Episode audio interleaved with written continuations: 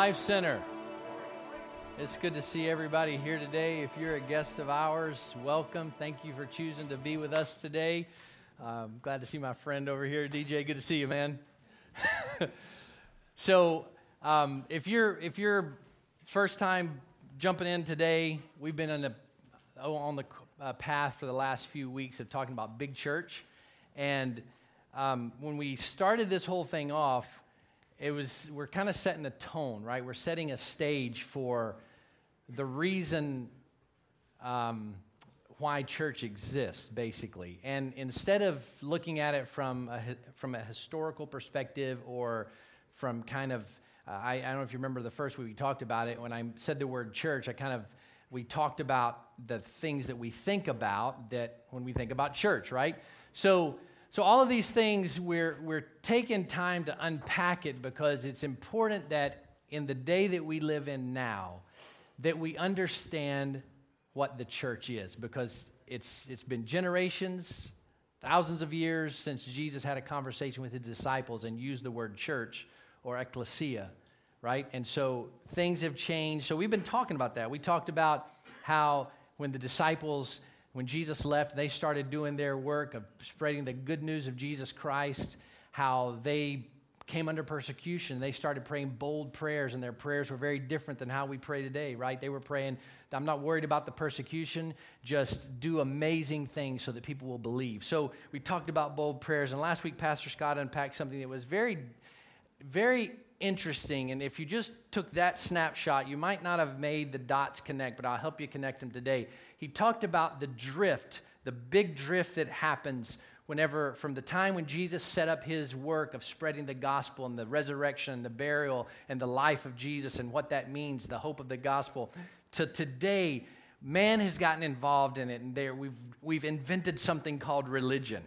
And there was a huge drift that happened from where Jesus started to where we are today. And so we unpacked that a little bit. And today, I'm going to take it one step deeper, go one step further, and it's bringing it closer to home. And really, it's the question that I want to ask Does the church really matter? Does the church really matter? And even one step deeper than that is Does my role or my being a part of the church, does that really matter? And so keep that in mind when we start digging in this today because this is where t- this week and next week when we wrap things up this is where we pull all of this together and the reason why we've been spending some time talking about what big church is. So does church really matter? Does my part in church really matter? What has the church done to impact our world? What is the impact that the church has had? And i believe that the church has big answers to big questions. And whether or not um, society acknowledges it, whether or not people acknowledge it or realizing, realize it, the message of Jesus Christ is the answer to the question. If someone's trying to find their purpose in life, He's the one that can give purpose in life. If you're trying to figure out the meaning of life, He's the one that brings meaning to life. The church is managing or stewarding these answers, and it's our job to share that message with our communities, with other people, so that they can too understand the value of what the message of Jesus brings. And, and what I really, what really um, kind of, uh, I hadn't really thought about it until I was really studying this message, but the impact, the cultural impact that the church has had in our world. And so I did a little research, and there was a gentleman by the name of David Aikman who was formerly the Beijing bureau chief of Time magazine. So he was stationed there for years and he did a lot of research. And, and he actually interviewed um, a Chinese social scientist who was indoctrinated, indoctrinated in Maoism. And he had been studying in the West. And, and he, he gave this quote In 2009, the human rights organization Freedom Watch certified 89 countries as free countries. In other words, similar to America, where we have civil liberties and freedoms. And he said, of those 89, 81 of them were predominantly or historically Christian. So, what, what we're showing you here and what we're looking at is there's a tie between the, the Christian fundamentals and freedom that we experience in today's society in 89 of these, uh, of these countries, 81 of the 89 countries. Uh, one of our founding fathers, John Adams, said this Human passions unbridled by morality and religion would break the strongest cords of our Constitution like a whale that goes through a net. So, what the, the connection here is what impact does Christianity have in society? And I would wager and venture to say that it has everything to do with the freedoms that we know and experience. And for example, we're all Americans. We're living in this country, so let's talk about this country, the, the freedoms that we experience here. But there's a bit of a there's a bit of a misconception or a breakdown, and we tend the average person tend to believe tends to believe that it's human nature that informs our conscience and our values. Human nature, uh, from that we derive good morals, good conscience, good values. But I would argue that point. I would argue that point. If you look at nature, uh, the word nature or natural is of nature. Nature itself is not good, right? I believe that at one point when God created the heavens and the earth, He did create a place of perfection. But once sin entered and the deal was broken and everything changed at that point, Nature itself is not good. It, nature is violent, it's unfair, it's without compassion.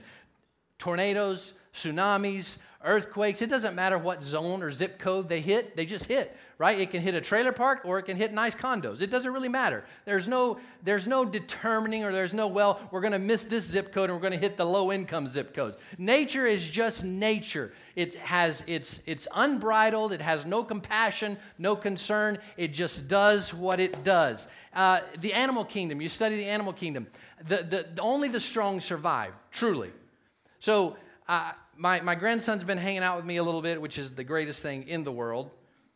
If you don't have one, you should get one. A grandson. Uh, so so he was at my house, and, and anytime that he stays with us long enough that it's sort of bedtime if you know my grandson, he's full of lots of energy. And so, and so the bedtime thing, it's kind of like landing a 747. You need lots of runway, right? Lots of slowing this thing down. So he loves animals. So we've been watching uh, on Netflix, we've been watching BBC's Our Planet. Great show. Fantastic show. And, and, they, and we were looking at, at, at one just, uh, this was Thursday night, and uh, we came across the shoebill stork. It looks like something from Jurassic Park. It is the oddest creature uh, that you can imagine. It's a huge bird. There's a picture of a person next to one, and I'm telling you, the thing stands like this tall. Awkward looking critter. At any rate, there was this particular uh, shoebill stork that they had, they had uh, found that had two babies. And one of the babies was weaker than the other. And so uh, the, this is in this is in Africa in a rather drier part of Africa, and so this stork has to go to water, fill up its bill, and bring it back to bring water and food to the young. So it's odd looking thing. I mean, that's that's an animated movie waiting to happen, right? I mean, I can imagine the voice and everything, right? Too many Disney movies. Uh, so, so this uh, the mother leaves the, the, the nest where the young are. One of them is clearly weaker, one's stronger, and so the mother's gone and the camera catches all this. The, the more, the, the stronger of the two starts to harass the younger and like peck at him and beat on him. And the younger kind of waddles out of the place. It's not really a nest, they just have a place where they, they under a shrub that they, they, they are born. And so he wanders off and he's been abused by his sibling. And so the mom comes back. And the mom and the camera catches everything. It's amazing. The mom first gets to the weakened, broken bird, you know, and he's all sad and, you know, Bubba's been picking on me while you were gone and all this stuff. And interestingly enough, the parent observes the weak child, walks right over the weak child to the strong child, and gives them all the water and all the food. Nature does not share our compassion. That one was weak, only the strong survive, right? So basically, that bird had a fate of starving to death while the other sibling was nurtured and created to, to be strong and be able to survive. My point in saying this is our conscience for good does not come from nature or a natural tendency. And if you don't believe that, watch the news. Right? Murder, racism, hatred, bigotry, cheating, sex trafficking, drug addiction, drug abuse, all of these things are not some, you know, what is wrong with those few people in society? No, the real deal is the human nature is broken, it is flawed, and nature itself shows us that only the strong survive. When was the last time, you know, the lion was chasing the weak little antelope and thought, it's so cute, I think I'll just get a different one? It's not how it works. And Paul made an, he, he unpacked this in Galatians, and we'll walk through this a little bit together. Galatians chapter 5, starting at verse 16. Paul is writing here to, to the church, and he's telling them this. He said, So I say, let the Holy Spirit guide your lives. And here's the thing to pay attention to then you won't be doing what your sinful nature craves. So, Paul is identifying something here. What he's identifying is we are flawed. And it's not just our good nature that's going to make us be the kind of people that Christ wants us to be, the kind of people that He designed when He made the first man and the first woman. And so Paul is addressing this. I mean, if you don't, if you question whether or not we're innate, uh, we're good naturally, if you have, how many have kids? That'll change your mind, right? You don't have to teach a kid, my little grandson, he's cute as a button. But Lord, he's a fireball. And you don't have to teach a kid how not to share. You don't have to teach a, teach a child how not to say no. You don't have to teach a child how to be disobedient. It's just in them. In fact, for the next 18 years, my son and daughter in law have a lot of work cut out for them because they've got to change all that. So we're born broken like that. And so in verse 19, he talks more. He says, when you follow the desires of your sinful nature, there's that word again, the results are very clear. And I love the way Paul writes this because he just he just makes a list of all the unbridled passions that people have inside of them. And he starts talking about he's like the results of unchecked behavior look like this: sexual immorality, impurity, lustful pleasures, idolatry, sorcery, hostility, quarreling, jealousy, outburst, uh, outburst of anger, selfish ambition, dissension, division, envy, drunkenness, and wild parties. I love how he throws wild parties in there. Basically, what he's saying is other sins like this, this is just what happens when we are just left to our own devices and our own plans and our own no checks and balances right? It's always interesting to me. You hear these stories, certain group of people together, and you know, just that group of people, they're pushing the envelope. But then they introduce alcohol. I never have figured that out. Then you get things like uh, on the news in, in Kentucky, there was a dude that was arrested because he was shooting beer cans off of his buddy's head with a bow and arrow. That's what happens when you take stupid and you put alcohol with it. It just it doesn't end well. Right? The point is what does alcohol do to us, right? Substances, they they break down our inhibitions. Some people definitely don't need that. they need a whole lot of Jesus. Some of y'all need Jesus, right?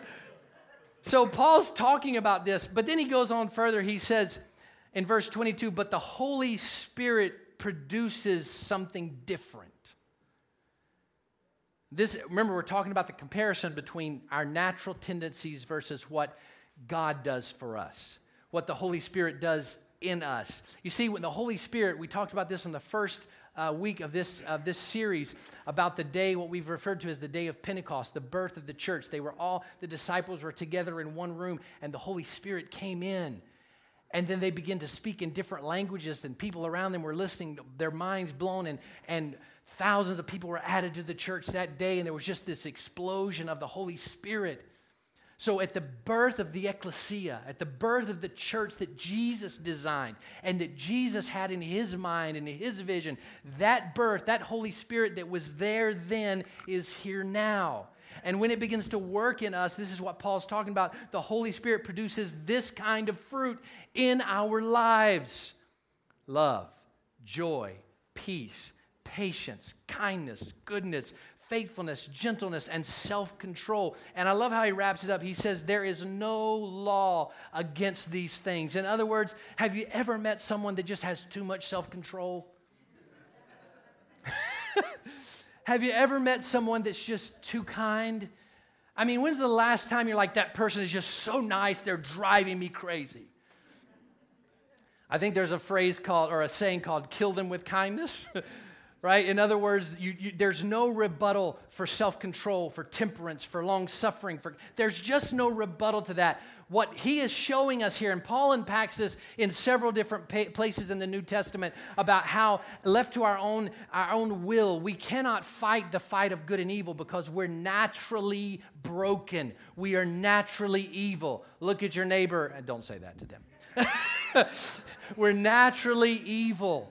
And if it's not the Holy Spirit working in us to change us, then what are the checks and balances that are in our life? That's why when you look at, at the studies, 89 countries considered free, 81 of them are predominantly Christian influenced. It's because this message that Jesus portrayed is still impacting the world today, right? It's still influencing our world today. And in our society we live in now, we're seeing that being stretched probably more than it ever has been stretched. And we're questioning what will happen if all of a sudden that underpinning is gone. What will it look like? I believe there's a better way. I believe the Christian way. And I'm not, understand, I'm not talking about religion when I say Christian. When I'm talking about Christianity, I'm talking about Christ followers, people that are attempting their best to emulate what Jesus was, emulate the teachings. When he said turn the other cheek, trying to do that, that one's really hard. When he talks about forgiveness, trying to do that, that one's really hard. If you've ever been mistreated, forgiveness is not a word you want to talk about. Judgment is so much more rewarding, is it not?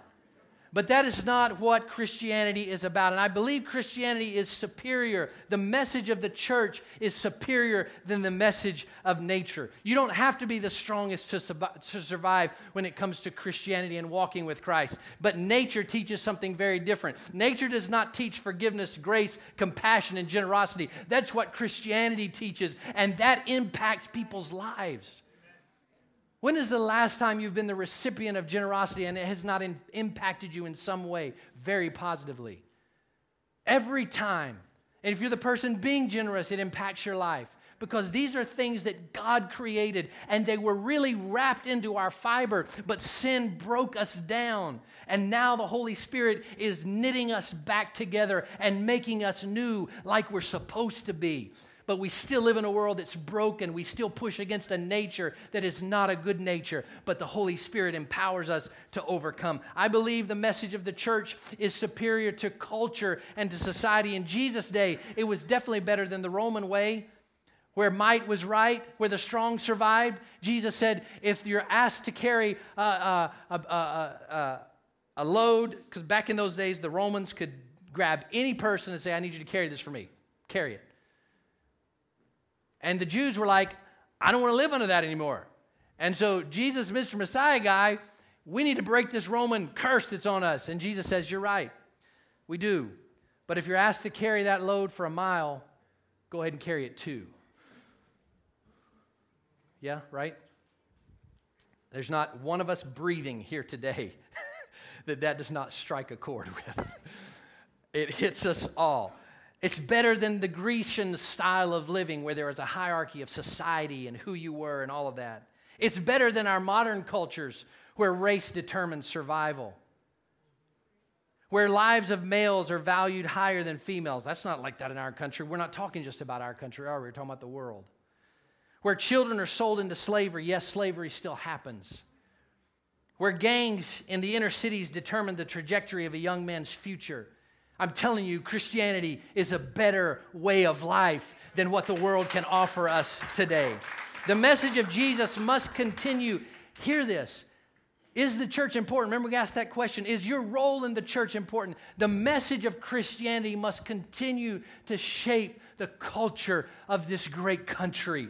It has to. Does that mean grab a sign and stand on the street corner with a megaphone and yell at people? No, that's not what it means.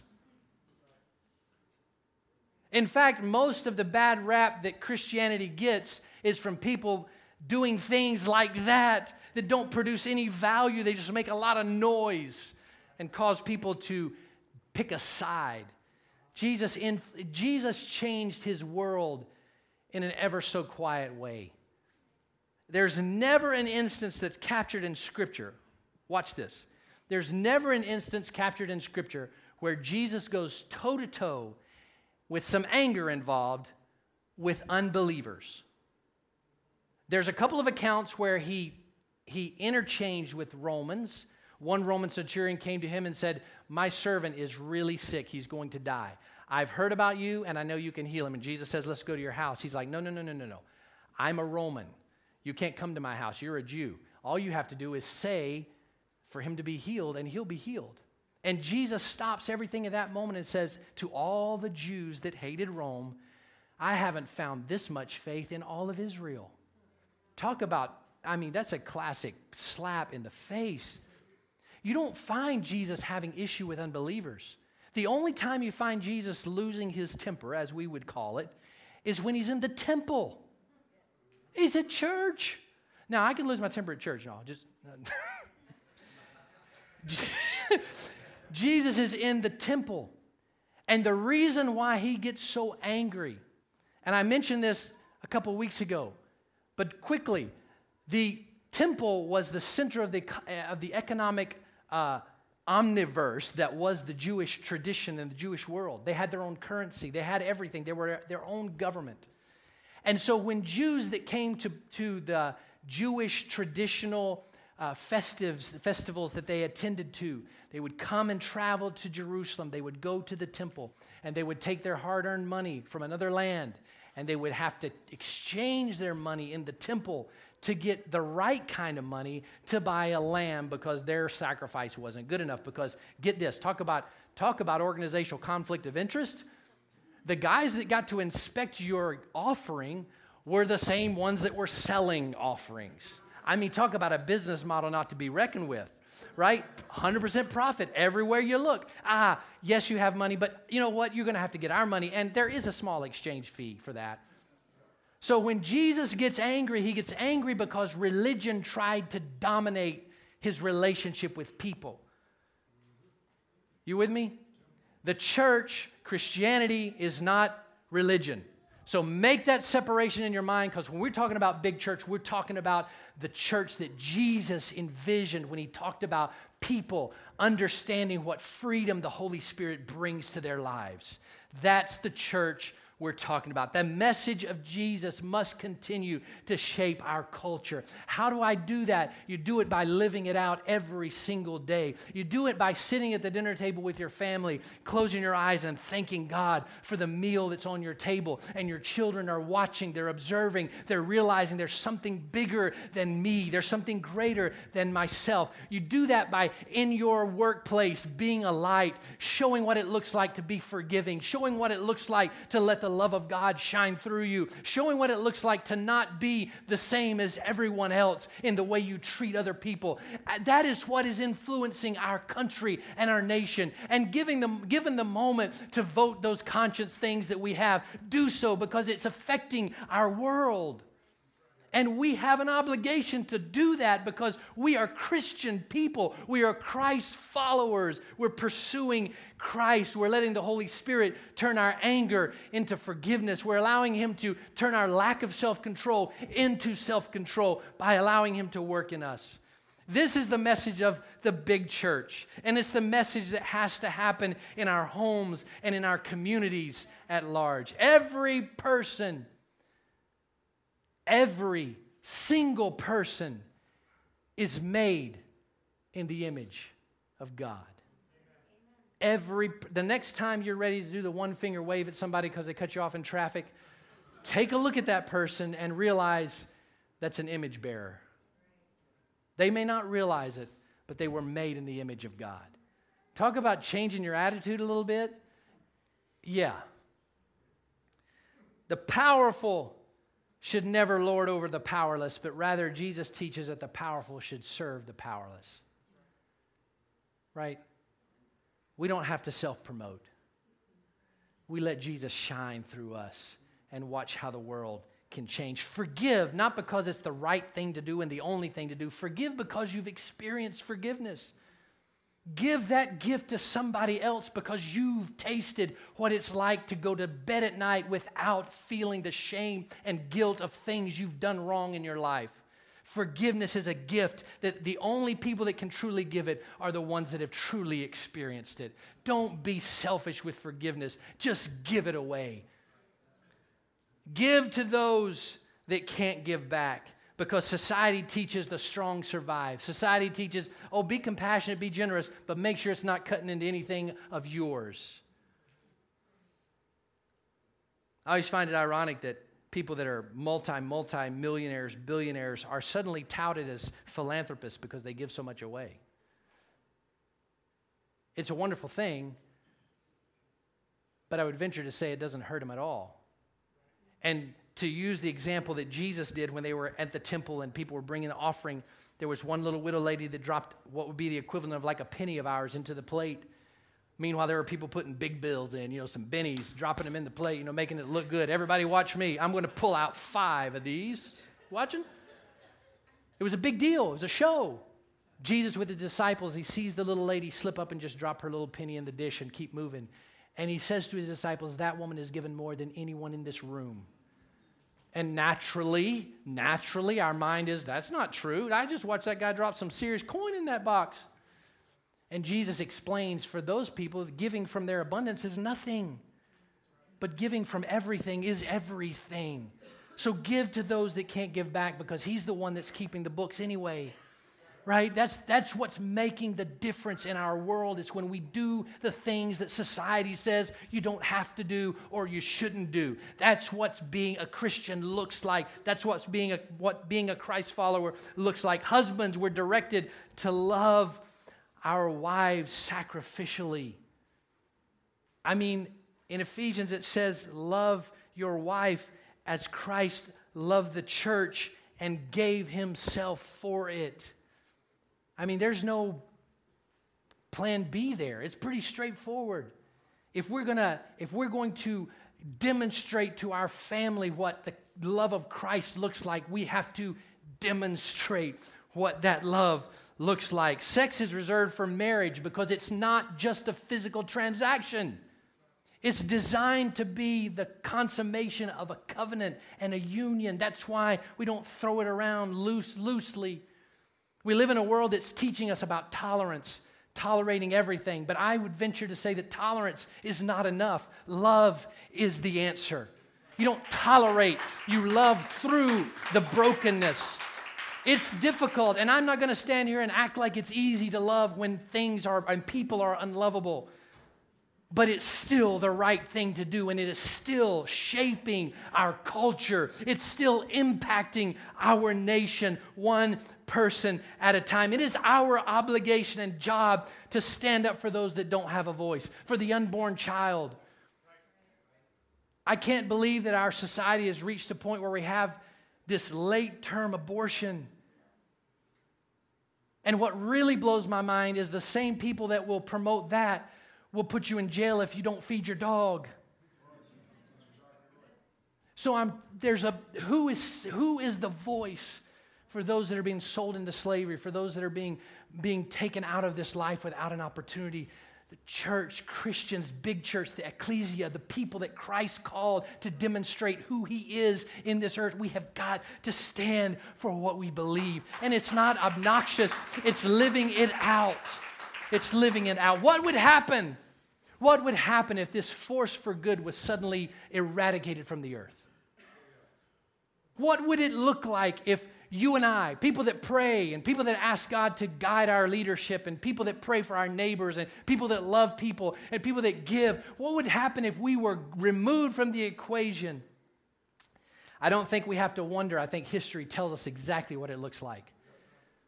Look at Adolf Hitler's Germany, the eradication of an entire race, the attempted eradication of an entire race of people. And if you study it, you will find it wasn't just Jewish people, it was anyone that was different. Homosexuals, people that were of a different bloodline, gypsies were just as mistreated and abused as the Jews were. All, it was, a, it was a an ethnic cleansing. How? I read a book recently, and they, they developed what they called death squads They would literally go to locations and they had vans that were mobile gas chambers. But the death squads did not have enough vehicles to eradicate the masses of people. So they used those and they used mass graves with just mass executions just because the people were different. That happened. I grew up in the country of Nigeria.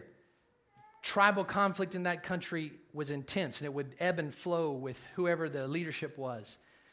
And I remember there was two particular tribes that were at war almost constantly. And literally they would walk up to a person, and if they could not respond in the right language, they would just kill them. Anyone could.